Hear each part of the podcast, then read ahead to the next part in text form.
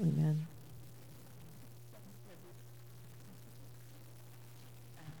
Yes, that was that was quite a retreat. I, I will tell you, I, I don't I don't know if I've experienced the Holy Spirit to that level again. It, it was yeah, you would just had to have seen it. it was kind of off the charts, off the chain, off the charts.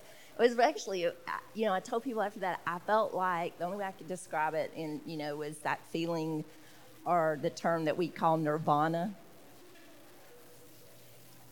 It was like, and I don't know if y'all have ever seen that Star Trek movie where that guy, you know, he was in nirvana and he gets pulled out of it. Has anybody seen that Star Trek movie? And that's all he wants to do is get back to nirvana. That's his whole thing is to get back to that place. And I mean, I'm telling you, when you touch that place, yeah, you want to get back there. If you can get back there, you want to get back there. So, anyways, it was an awesome time. And uh, um, I, a time I'll never forget. In fact, I have to tell you one more thing about it. Um, the Lord had told me at that retreat that I was to give every lady there a rose, call them up individually, introduce them as the Lord's first lady, and give them a, a rose. Do you remember that? And Diane's like, What? Because there was a hundred ladies coming. I said, I'm, We're supposed to do it. And so we did that. It took a while, but man, again, it was a blowout time. But at the end, the ladies felt like they were supposed to give me back all those roses. I took home a hundred roses, and I kept the thing that I prayed over them, you know, was when Paul said that he would lose none of those that were given to him. I still have those roses. I dried them, and I still have those roses. And I pray for that for all those ladies. And so, yeah, it was it was just, you know, so I didn't know that Jessica was at that when I started coming to this church. I had no idea. And then Travis is like, when I w- we were comparing notes, and he goes, "You wouldn't happen to have been the lady that led this retreat." It's like, "Yeah." He goes, "But I thought you had blonde hair." Well, that was then. This is now. okay, things change. So, um, yes, thank you, Holy Spirit. I'll just pray for a second. Thank you, Holy Spirit. Thank you, Holy Spirit. Thank you, Holy Spirit.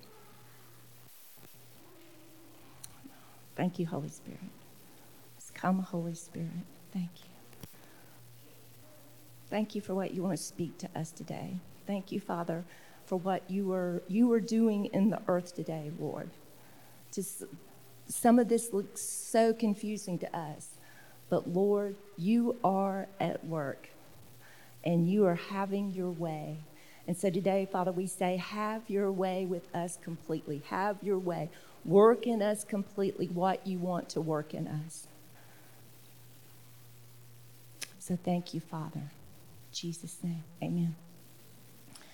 So I believe the message that I have today is um, a very prophetic message. Um, I actually have wrestled quite a bit with it. Um, because for one, there were some parts of it I thought this is going to go down like a rat sandwich. You know, this is not going to be real palatable. Um, and, and, it's not exactly a Valentine's Day message. But um, I really felt like it was a, an important message concerning the time and the age that we are in right now. And so it's very important that we understand that, that we understand that. And so the first, um, let me see if I remember how to work this. Yeah. First scripture I want to start to is with is First Chronicles 12:32. And this references the sons of Issachar who were part of David's army. It says, of the sons of Issachar, men who understood the times with knowledge of what Israel should do. And the context of this verse is the gathering of the army to David um, so that he could, to himself, so that he could, the kingdom could be turned over to him from Saul. And I believe that we are in a time of war right now. Just like they were gathering an army, the army was being gathered to him. I believe that we are in a time of that, of gathering the army, gathering the troops, of rallying the troops. And um, so I want us to look at what Jesus says to his disciples concerning the sign of his coming and the end of the age. And this conversation that he has with them is actually in three different books. It's in Matthew 24, Mark 13, and Luke 21. But I want us to look at the Mark 13 passage.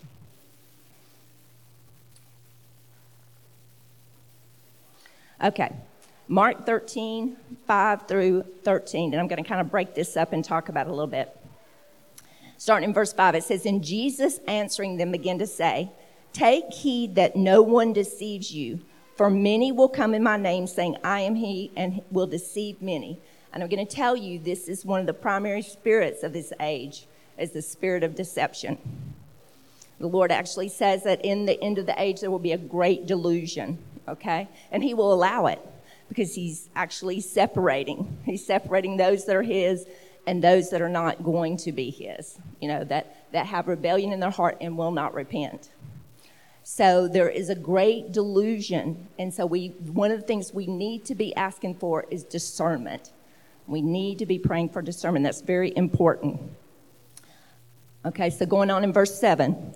But when you hear of wars and rumors of wars, do not be troubled, for such things must happen, but the end is not yet. For nation will rise against nation, and kingdom against kingdom, and there will be earthquakes in various places, and there will be famines and troubles, and these are the beginning of sorrows. So, first, as it says here, there'll be wars and rumors of war, okay? And again, the end of the age is a time of war. And it's a time of war that's on many fronts and many levels, okay? It's not just natural war, but it crosses all sorts of realms, as we're going to see and we're going to talk about. So, the example first that you can look at is this word nation in verse 8. Okay, it's actually the word ethnos. It's the, uh, in its first defined as not like a nation, but a race okay? It's a race, a nation, the nations. And this word ethnos also carries with it the idea of those of the same habit, or those who are associated together, or living together, or a tribe or a company of people, and also those who don't worship God are sometimes referred to this. Also, the word kingdom in this. It's the word, okay, let me slow down so I can say this here. Basilia. Basilia. That's it. Okay. Basilia. All right. And it means, and I've just copied the definition again from like your Strongs. Abstractly, it's a rule. Or concretely, it's a realm, which can be literal or figurative. Okay? And then it says kingdom plus reign. That's because it's a kingdom, it has a reign. It does have a king. Okay?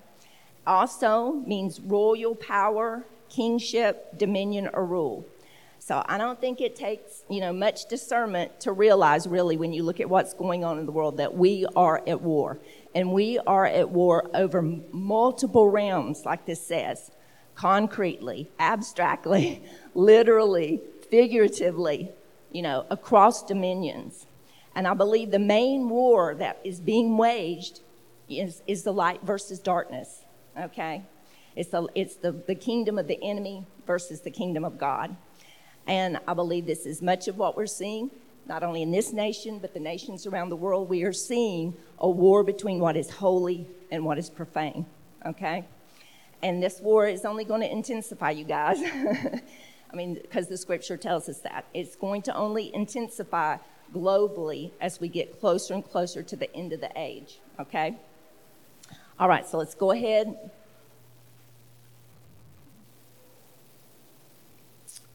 I think I went too far. Well, I think I have missed. I think I missed verse 9 in my slides. Okay, so I'm going to read it for you. Uh, it says, But watch out for yourselves, for they will deliver you up to the councils, and you will be, be beaten in the synagogues. You will be brought before rulers and kings for my sake, for a testimony to them. And the gospel must first be preached to all the nations. But when they arrest you and deliver you up, do not worry beforehand or premeditate what you will speak. But whatever is given you in that hour, speak that. For it is not you who speak, but the Holy Spirit. You know, for us in America, this had kind of been something that we'd only really read about. We had not had a lot of persecution against us as Christians in this country. But that is changing very rapidly. Okay, if you look at the news, you see what's happening out there. It's everywhere. I don't know if any of you follow the Apostolic Prophetic Intercessor Dutch Sheets, but he even posted on his website this week that the government has contacted him and, and told him he was not to speak anymore about any possible election fraud or any of that. Okay? So, and then I just heard Focus on the Family, which I kind of considered a rather benign Christian group, except for maybe I thought, well, what is it? Maybe it's their stance on abortion. You know, they've been they've just been taken off of Twitter and they're fighting it. And you're seeing this with group after group. People are beginning to be persecuted. Okay. Um, I'm in touch with some people in Myanmar, and I don't know if you know what's going on over there, but they've had a coup and their internet is being taken down. And um, from some of the things they told me, that's because China and North Korea have come in and they're, you know, they're taking over the communication over there. Okay, it will be controlled. They're also raiding places at night over there. I saw the footage of it and just taking people in the middle of the night that used to work for the government who said, Well, we're not going to work for this government. Well, they're coming to get them, toting them off, don't know where they're taking them. So, you know, things are changing in this world. And, and, it, and we have to prepare ourselves. And we, we got to realize that we are in a time of war. Okay, we've got to realize that. And we've got to discern these times. Um, okay, so now I'm coming to the verse 12. Okay? Now, brother will betray brother to death and a father his child, and children will rise up against parents and cause them to be put to death. And you will be hated by all for my name's sake. But he who endures to the end shall be saved. Um, this scripture is again describing yet another realm of warfare that is going on, and that is going to go on here at the end of the age. It's both familiar warfare and cross generational warfare. And I believe again that this is both natural and spiritual. Okay? Naturally, it's referring to natural families and bloodlines and natural generations as well as spiritual families and generations. And I know I've heard that. I've heard of stories right now where families are split. I've had it in my own family where the children wouldn't talk to the parents, um, parents not talking to children, arguing, not, not coming to holidays because of all of the split that is going on. So I want us then to look at a, another very well known passage about the end of the age and the return of the Lord, you know, which Travis uh, has referenced frequently several times now, and that is in Malachi. Okay. Um, Malachi 4 5 through 6. Here it says, Behold, this is the Lord talking, Behold, I'm going to send you Elijah the prophet before the coming of the great and terrible day of the Lord. He will restore, or some translations say turn, the hearts of the fathers to their children, and the hearts of the children to their fathers, so that I will not come and smite the land with a curse. Okay, so this is a, another prophetic passage that tells us what the Lord wants to do here at the end of the age. And I, am not going to go all into Elijah, man. That's a huge study and a really good study. so I'd encourage you to search some of that out because, you know, that's what's happening again. Elijah, Jezebel, all of it's happening, okay? And what Elijah does is what is happening in the earth today, and that's what God is trying to do, okay? And you could see even um, the, the first time that Elijah came, but there was a second time that Elijah came, and that was before the first coming of the Lord. And Jesus said, John the Baptist, if the people could accept it, was kind of a hard thing for them. He said maybe, but that he was Elijah. He had come in that spirit to prepare the way for the Lord. Okay? So he came then and he's coming again to prepare the way for the Lord again. When he came that first time, he was turning the people's hearts back to the Lord because there had been a 400 year silence, pretty much prophetically, and the people had really strayed. So he came back that spirit of Elijah to turn the people back to the Lord to prepare them for the coming of Jesus the first time. And so now we've had a 2,000 year wait, right? Okay, but here at the end of the age, that spirit of Elijah is being sent to prepare us for the return of the Lord. And this is very important that we partner with that. And, um, and it's interesting to me that this preparation is described as that familial and cross generational movement. So if you look at that passage of scripture, in contrast, what would you say the enemy's plan would be here at the end of the age? You know, you can deduce that from that. His plan would be to cause familial and cross generational separation. He would be trying to do the very opposite of this, okay? Um, so, you know, our prayers and desire as the family of God should be to combat this and to combat it first in ourselves, okay? Because I'm going to tell you, this has been part of the hard thing, you know, of wrestling with this message, you know, of, of looking into myself, also being sure that I didn't point the finger. Because, you know, Isaiah 58 talks about the true fast, and it says we, you should remove the part of that is remove the pointing of the finger from yourself. And we all know you point the finger, you got three pointing back at you, right? so uh, that's, you know, this isn't for us to, some of the things I'm going to share this morning is not to just to start pointing the finger, okay? It is for us to examine ourselves. And I'm going to tell you, I'm guilty of all of this. I'll tell you right now, I'm guilty of all of it, okay? Um, so, um, so I believe the order in this passage here in Malachi is important in some sense, but sometimes it's hard to tell which came first, the chicken or the egg. but God does say first, fathers to turn their hearts to their children. Okay, and I believe that's because we are those that are more spiritually mature. Okay, uh, we're older. All right, and that's our responsibility to take care of children. All right. Um, does that always mean that a child will not turn away from the parent? No. Okay. And I'll just tell you, back when I was younger, um, my kids were small. Um, my oldest son was on the autism spectrum, we didn't realize that's what it was at the time because he was very high functioning. But it caused lots of issues, lots of issues. And I know they were well meaning, but I had a couple of people come to me and um, try to give me some advice about parenting. Um, but it, it was very condemning, okay? Felt like I'd been hit with a two by four in the chest after both of them spoke to me, you know, and because it was about everything that they thought I was doing wrong, okay? And um, so I remember that night I was sitting in a chair and I was literally physically paralyzed. I was just sitting there. I was like, I don't know what to do. I, I don't know what to say. You know, every, is everything I'm doing wrong, Lord? You know, am I just really messed up as a parent? And um, the Lord just spoke to me that such that sweet voice, and He said, "I'm the perfect parent, Janice, and look at my children."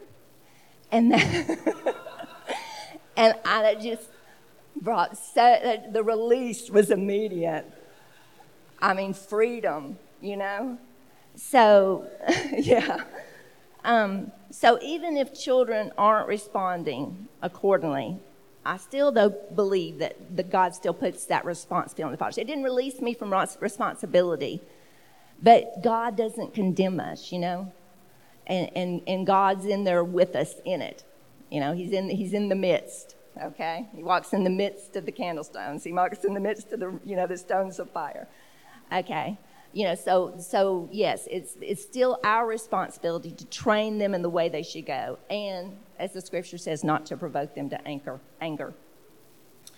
So um, i want to go back a little bit because again saying where did this all start the chicken and the egg? And as i reflected on this i really feel like what we're experiencing a lot of what we're experiencing down in america started in the 60s okay I was born in 1960, so you can do the math.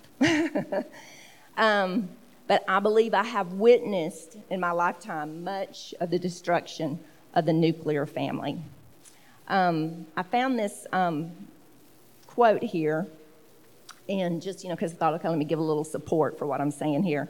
But, um, I'd already, it's already gone ahead. Did you push the button? okay. Um, this is a quote from Victor Davis Hanson, who is a classicist and a historian at the Hoover Institution at Stanford University. And he wrote this concerning the 60s revolution and the Great Society policies of President Johnson in the 60s. And if you don't know what the Great Society policies were, they were the policies that brought in welfare. Okay? Um, he said the 60s revolution introduced to the country everything from hippies, communes, free love, mass tat- tattooing, commonplace profanity, rampant drug use, rock music, and high divorce rates. He said the Great Society inaugurated a multi trillion dollar investment in the welfare state. Divorce rates soared and the nuclear family waned. And one of the reasons for that was when welfare was instituted. It's not that people don't need help. Well, what started to happen was it replaced fathers in the home. It replaced that support and the need for that. Okay? So, you know, if you if if you can get money to, you know, for what you need without the husband having to work, then maybe you don't need a husband. Okay? Um, so, what that opened up was a lot of fatherlessness in this nation. Um, and I want to give you some statistics on fatherlessness. According to this is, and this is the 2020, okay, that they just did, the census. According to the U.S. Census Bureau, 18.3 million children, one in four, okay, in this nation, live without a biological step or adoptive father in the home. So that's a lot of children who are fatherless, okay? Um, I also found these statistics, which I thought were interesting. Um, and um, again, I found this on a CDC um, um, website, okay? And the, uh, the question was asked to people, or not the question, the statement was made um, it is okay for an unmarried female to have and raise a child. And these percentages actually increased over time from when they started doing them. And you can see in 2002, among women, 69.5% of those they surveyed agreed with that statement. Okay? Then you can see in 2006 to 2010, 78.4% agreed with that statement. Then 2011 to 2013, 78.3% agreed, okay? And among men, it started off at 58.9%. It went up to 70.1%. And, well, there, it dropped a little bit to 69. I think I divided in the wrong place. 69.2%. So this survey showed that two thirds to three quarters, hovering around that, that area of people, agreed that it was okay for a woman to get pregnant outside of marriage and raise that child alone. And so that you know that's very alarming that of how we shifted from you know monogamous two parent household you know and again, it, we're not pointing the finger, okay? But we're looking at what's changed, okay? And we're looking again, as I believe, at a war, okay? And something that the enemy has propagated, okay? That he's propagated because, again, he wants to destroy everything that represents God, okay? And everything that, that God is for, okay, and what God's trying to do here at the end of the age, especially. Um, you know, I also feel like, you know, what I've witnessed over the years was also just an increase in absentee parents. Again, I feel like that kind of started in the 60s because it was a was kind of an it's about me thing that's began to happen. You know, what would they say? You know, um, if it feels, this was a slogan that I grew up hearing as a child. If it feels good, do it. I mean, that was a popular slogan. If it, you know, it's all about me. If it feels good, it doesn't matter who it affects, do it. Okay? And that was kind of like a mantra back then. I remember especially hearing it a lot in the late 60s and the early 70s. I would hear that. If it feels good, do it. And I remember um, when I first it was in 1979. I looked it up because, but I'm, i still remember this day my shock. I, had walked up to the grocery queue. You know how there's the magazine rack right there, and there was a magazine with the name Self.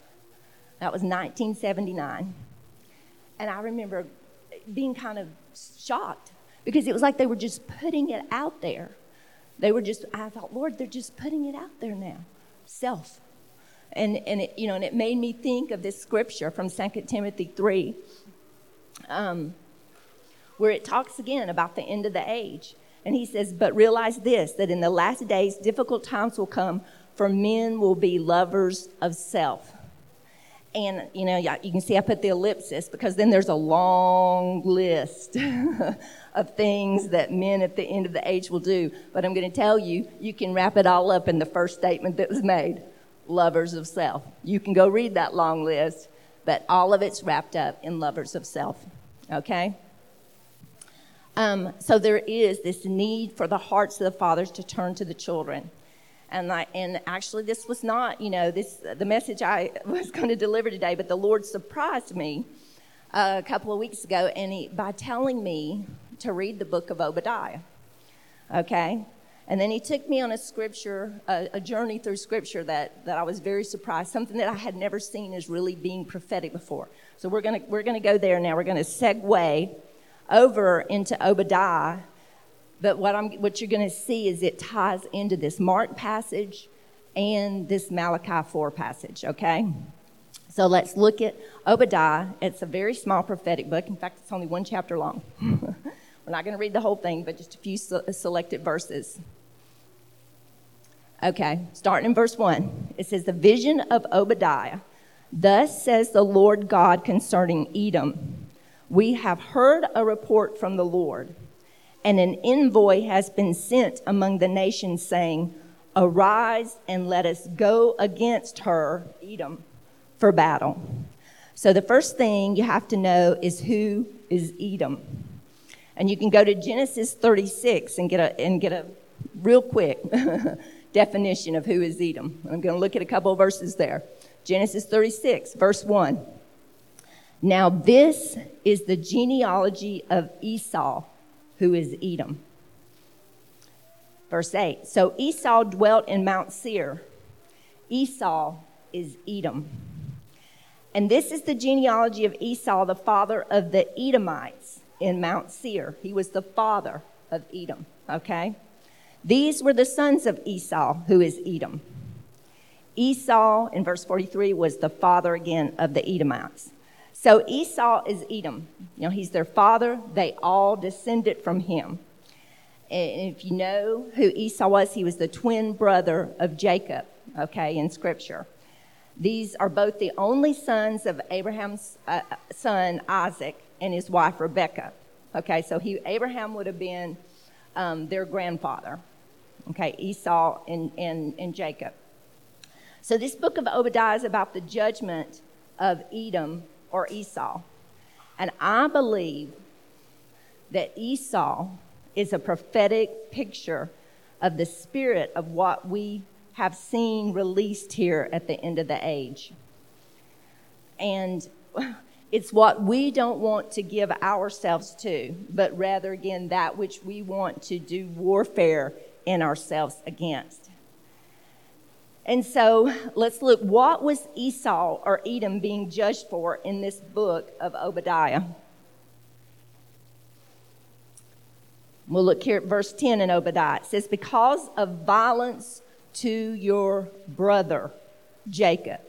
Okay, stick that feather in your cap right there. Because of violence to your brother Jacob, you will be covered with shame and you will be caught, cut off forever. On the day that you stood aloof, on the day that strangers carried off his wealth and foreigners entered his gate and cast lots for Jerusalem's, you too were as one of them.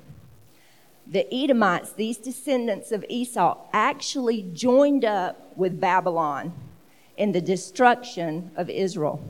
Okay? And I think this is a prophetic picture again in light of what who Revelation says is the mother of all harlotries and abominations and is drunk on the blood of the saints and the martyrs of Jesus in the book of Revelation. It's Babylon.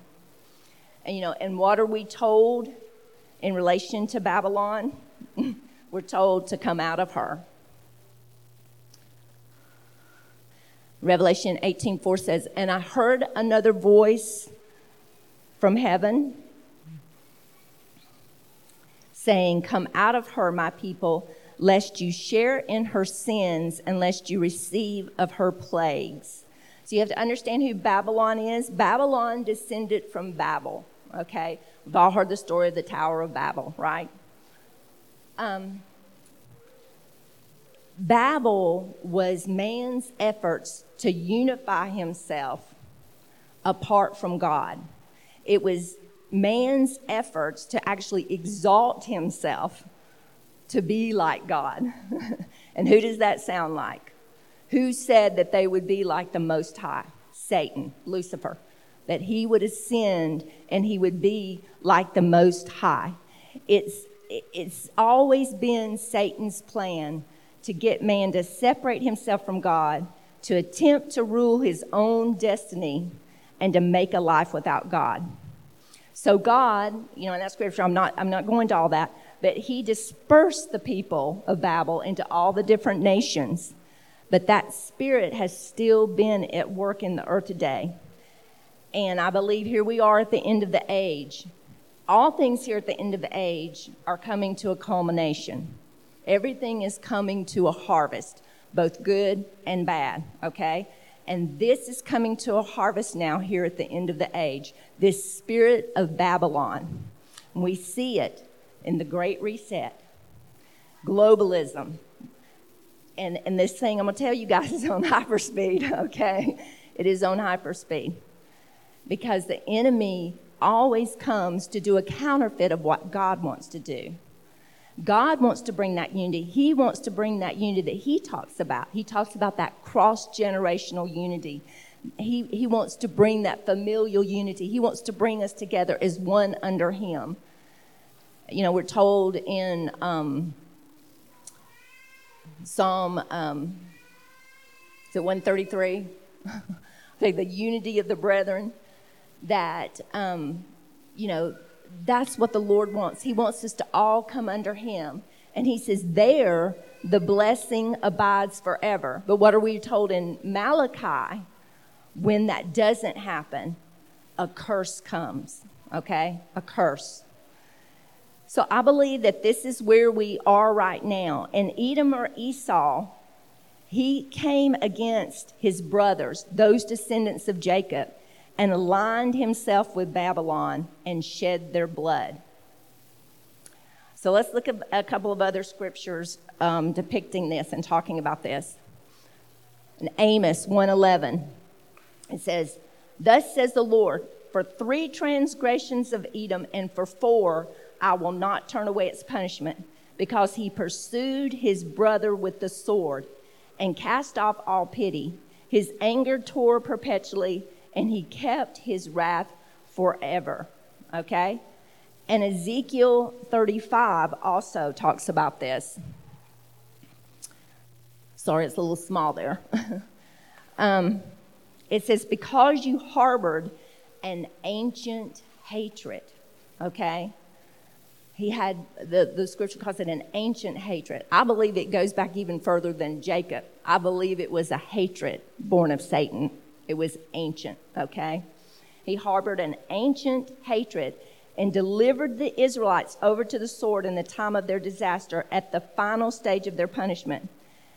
Therefore, as surely as I live, declares the Lord God, I will give you over to bloodshed, and it will pursue you. Since you did not hate bloodshed, it will pursue you. Therefore, as surely as I live, declares the Lord God, I will treat you according to the anger and jealousy you showed in your hatred against them and I will make myself known among them when I judge you. Then you will know that I, the Lord, have heard every contemptuous word you uttered against the mountains of Israel when you said, They are desolate, they are given to us to devour. You boasted against me with your mouth and multiplied your words against me. I heard it myself. As I, you know, was reading all these passages, the Holy Spirit started speaking a line to me as I was reading all this about Obadiah and looking at this. And I kept hearing him say, Jacob I have loved, but Esau I have hated. You know, that's kind of hard for us, but there are some things the Lord hates. Okay, and I'm not going to go into all those. You can look those up in Scripture, but there are some things the Lord does hate. Okay? But I want us to look at this Scripture. And again, to get some more insight into um, Esau and who he is spiritually. And then let's look at Romans 9 8 through 13. Okay, it says, and, and, and, and I'm kind of diving in here, but hang on, it'll make sense, okay? It says, That is, those who are the children of the flesh, these are not the children of God, but the children of the promise are counted as the seed. For this is the word of promise At this time I will come, and Sarah shall have a son.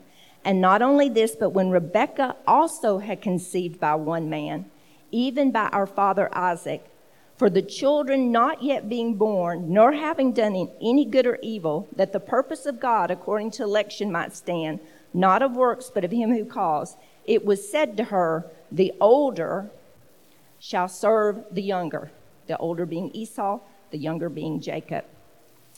As it is written, Jacob I have loved, but Esau I have hated. This describes a difference here by calling those who are not of the Spirit the children of the flesh. And I think that is the marker of Esau. He was a child of the flesh. He pursued the flesh. He did not pursue the things of the Spirit. Okay?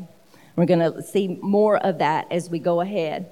So I do believe this is prophetic of what is happening currently in uh, the natural realms or the earthly realms and in the spiritual realms here on the earth at this time, and that it's going to increase. You know, I'd never thought of that statement before Jacob I have loved, but Esau I have hated, is really being prophetic. But you know, everything in the scripture repeats itself, it's put there for all eternity. It's a spiritual paradigm.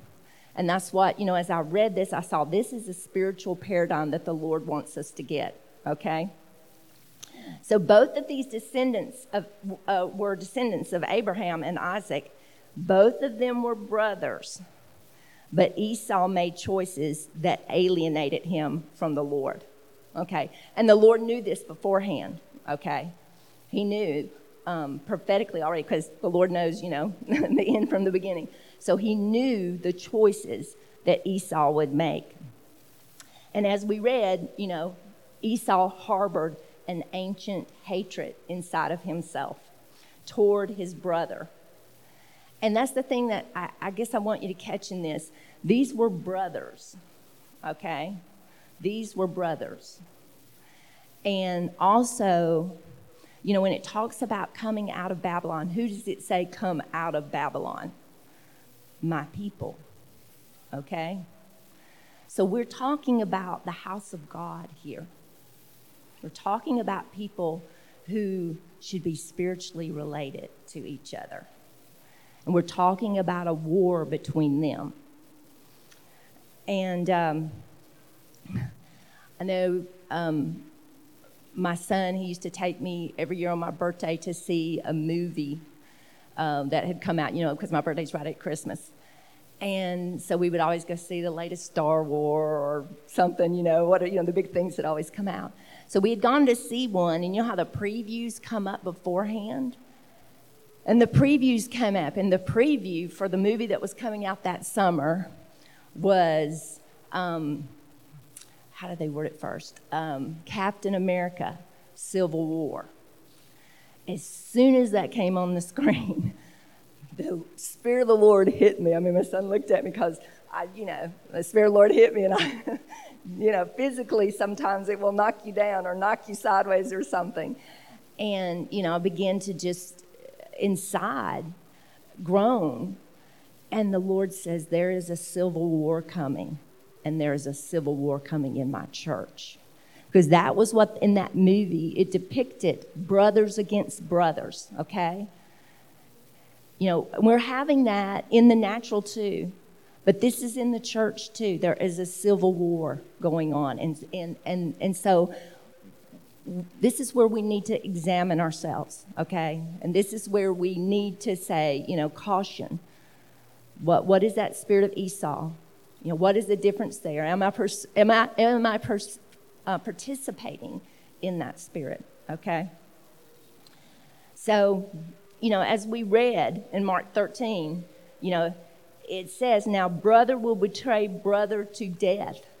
And that's what Esau did. He betrayed Jacob to death. He wanted to kill, you know, when they were both brothers, he wanted to kill him, he didn't then. But that thing grew because, you know, what does the scripture tell us? That murder is in the heart. You hate someone, it's the same thing. You have that in your heart, and if it's unchecked, it will lead to physical murder. So I think this is interesting too that although God knew Edom would do all this evil to Israel, you know, because he knows the future, uh, look at what God's instruction was to Israel. He said, You shall not abhor an Edomite, for he is your brother. Even though he knew what was in their heart, because God doesn't change. God always tells us to love our enemies, right? To love those who are against us, to pray for those who persecute us. God does not change. He says, you know, vengeance is His. He will repay. If there's something to be repaid, we are not supposed to do that. So I'm going to tell you, I've been wrestling a lot with this lately. And one of the places I've been living, and, and I didn't put it in here, but I pulled it up on my phone. Let me see if I can get it to come up is Psalm 37. The Lord has just really been speaking to me out of there, and it's funny, it's 1137. okay, thank you, Lord. Prophetic 37. Hit it right on the button, didn't I? um, okay. And the Lord has just been, He's been convicting me. He's been telling me, this is where you got to get, Janice. This is where y'all got to live right now. It says, do not fret because of the wicked do not be envious of wrongdoers, for they will soon fade like the grass and wither like the green herb. Trust in the Lord and do good, so you will live in the land and enjoy security. Take delight in the Lord, and he will give you the desires of your heart. Commit your way to the Lord, trust in him, and he will act. He will make your vindication shine like the light, and justice of your cause like the noonday. Be still before the Lord and wait patient, patiently for him. And here it is again. Do not fret over those who prosper in their way, over those who carry out evil devices. And then this one he really zinged me with refrain from anger and forsake wrath. Because I've been angry. I have. I've been angry. You know, I'm angry about some of these things and these injustices and these things that are happening. It says, But do not fret again, it leads only to evil. For the wicked shall be cut off, but those who wait for the Lord shall inherit the land. So that whole, you can read more in that. I encourage you to. I've been reading it like almost every day and praying it for myself and saying, Lord, you know, this is the place this is the place where I want to live. I want to live in this place where I don't fret, where I cease from anger. That, you know, even though our enemies are there, that I have love for them. I bless them. I don't curse them. I trust you. You know, if we, I think about Elijah and some of those prophets sometimes, and I think about them, and they were unflappable. you know, Think about Elijah, and you know, they, they, they pretty much, especially Elisha. Elisha called down fire out of heaven on people. He was, and, and he's the one who said to his servant, he said, you know, eh, the servant was fretting because here comes the enemy army, and he, he says, Lord, open his eyes that he can see. And what did he see? He saw the angel armies and all that were with him. And that's what the Lord wants us to see. He wants us to get in that place where we see that where we, we are unflappable because we know who is with us. You know, we laugh at the future, just like, you know, we can laugh at the future because we know that we're covered in scarlet, like the Proverbs 31 1. We know we're covered in, we know we're covered with the blood of Jesus. You know, we're, we're at peace in that because we know that. And we know that he's, he's taking care of it. You know, and I'm not saying that's total inaction. I think one of the biggest things we, we need to do is pray. And then we need to be boots on the ground to go. You can go read that Isaiah 58, but to do Isaiah 58. I really feel like that's where we're supposed to go. You know? Um, okay, so let me find where I was here in my notes because I flipped over to read that and shut my book. Um,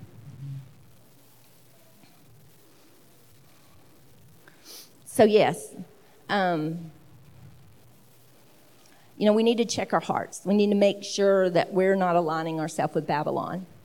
You know, that we're not aligning ourselves with hatred and vitriol. And you can just go look at some of the social media feeds of some Christians under there. I mean, I just see some nasty stuff sometimes. I'm like, whoa, this is the body of Christ. Um, you know, so are we allowing hatred or bitterness in our hearts? And also, what are we speaking out of our mouths?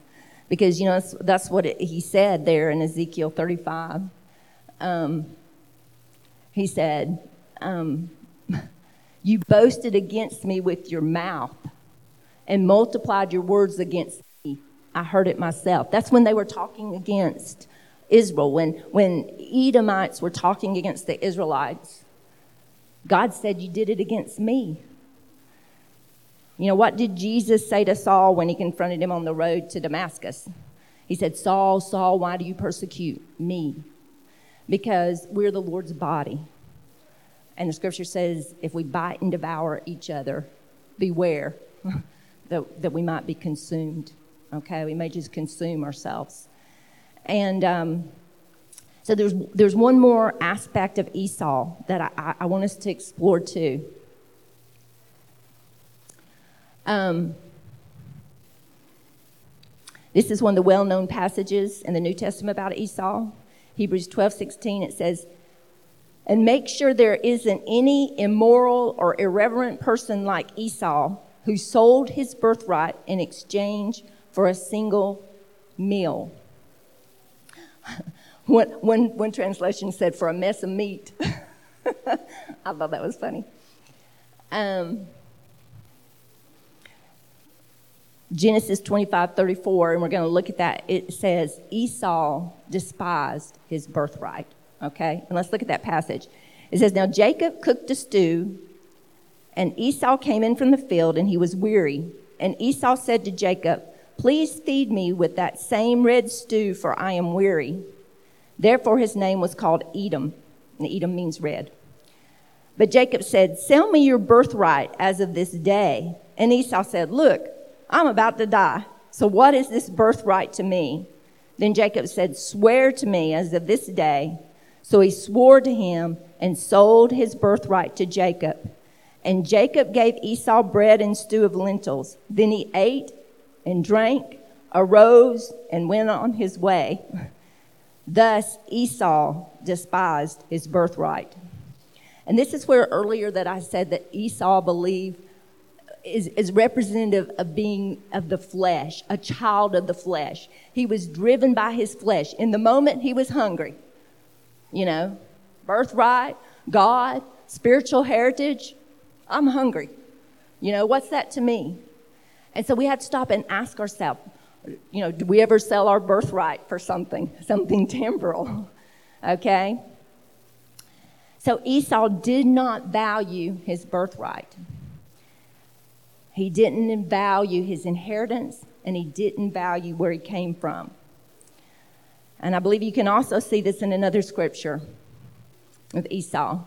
It says, When Esau was 40 years old, he took his wives, Judith, the daughter of Beeri the Hittite, and Basemath, the daughter of Elon the Hittite, and they were a grief of mind to Isaac and Rebekah. Now, at this point, Esau is 40 years old. He surely knows about who they are.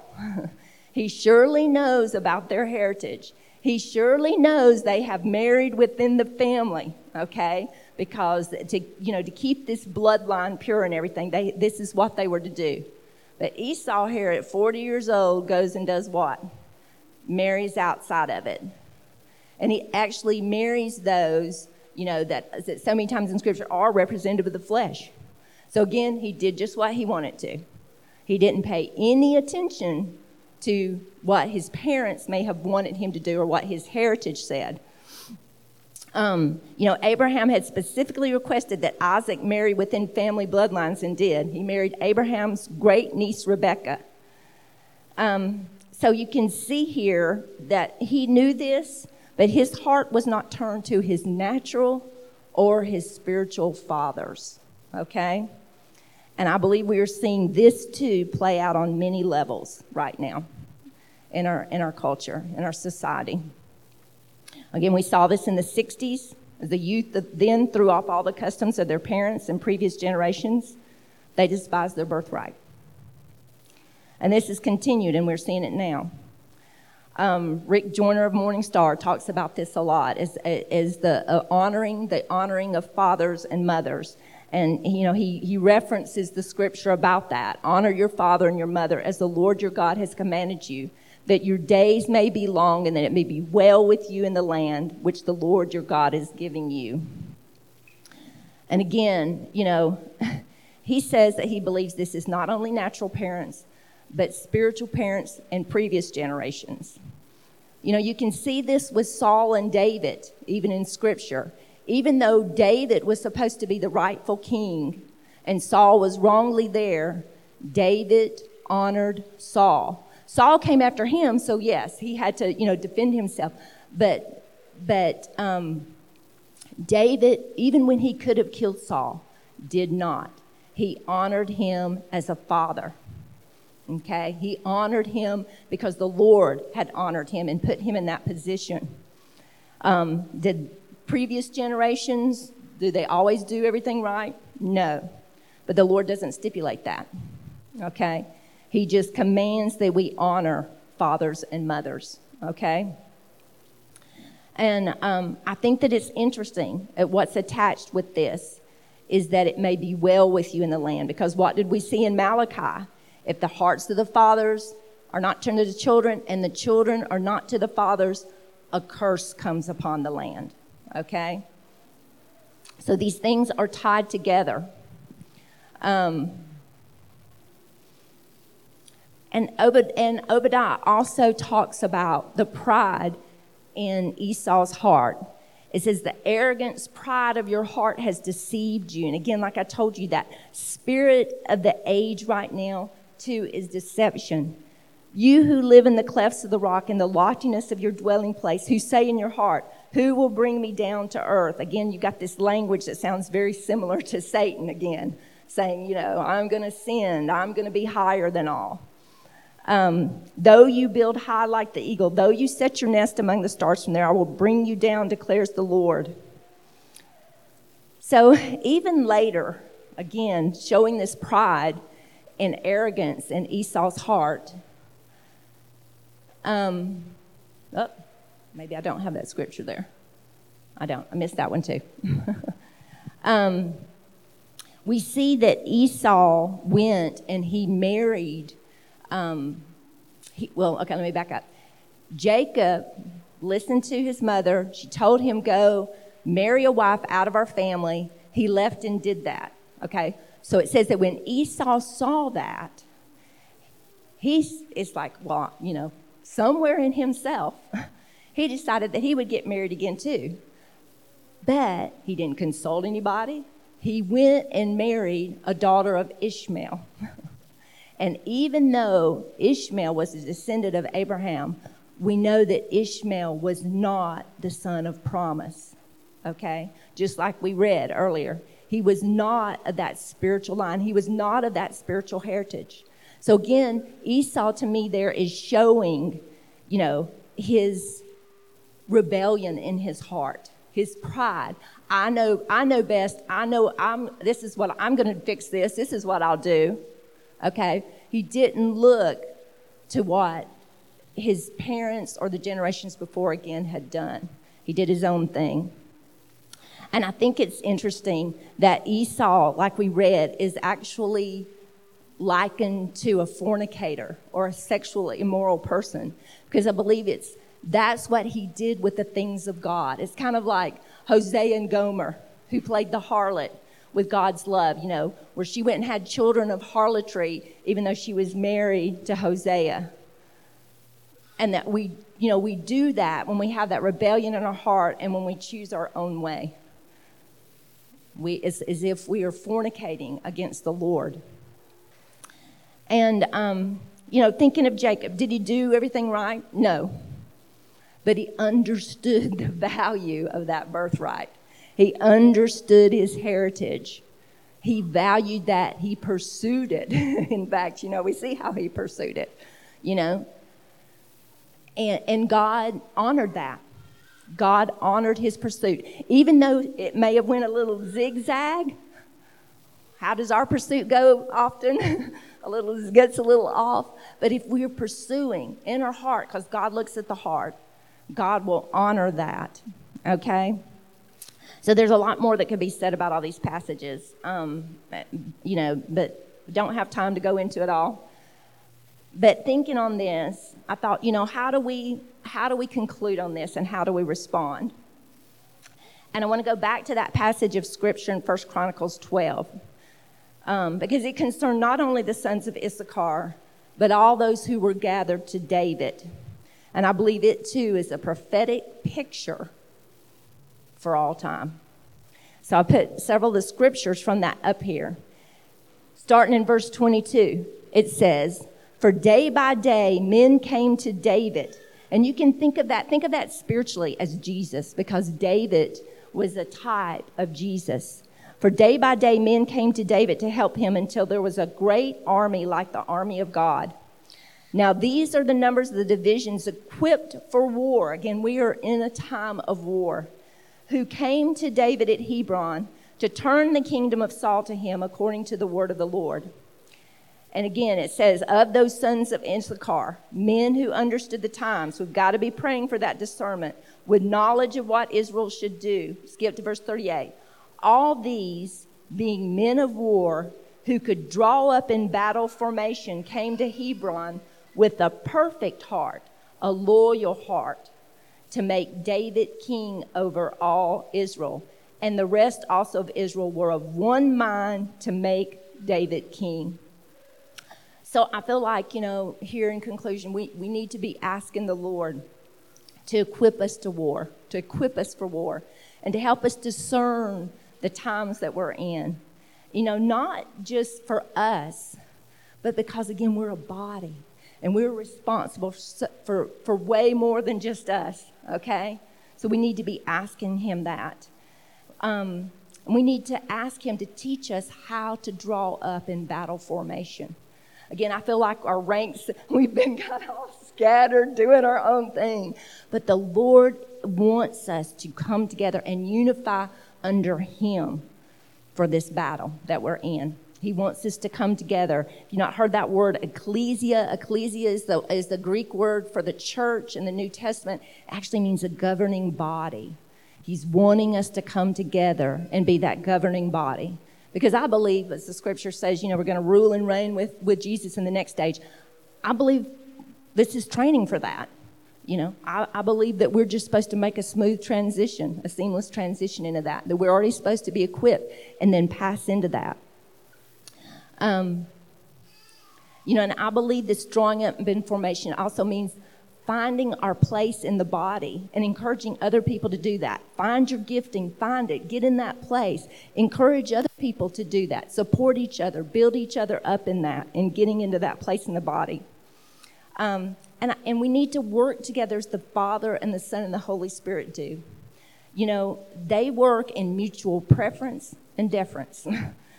They have, they have jobs that they could all do, but they don't. You know, the Father gave things to the Son, the Father and the Son gave things to the Holy Spirit. And at the end, it says that the Holy Spirit, you know, and, and Jesus give everything up to the Father, okay? So they, they recognize those roles and they work and prefer each other and work together. And I believe most importantly, we need to ask the Lord to give us a perfect heart or a loyal heart to Him. Because if we've got that, we're going to get the rest of it, right? If we've got that. And be of one mind to see Him made King in our lives and over the whole earth.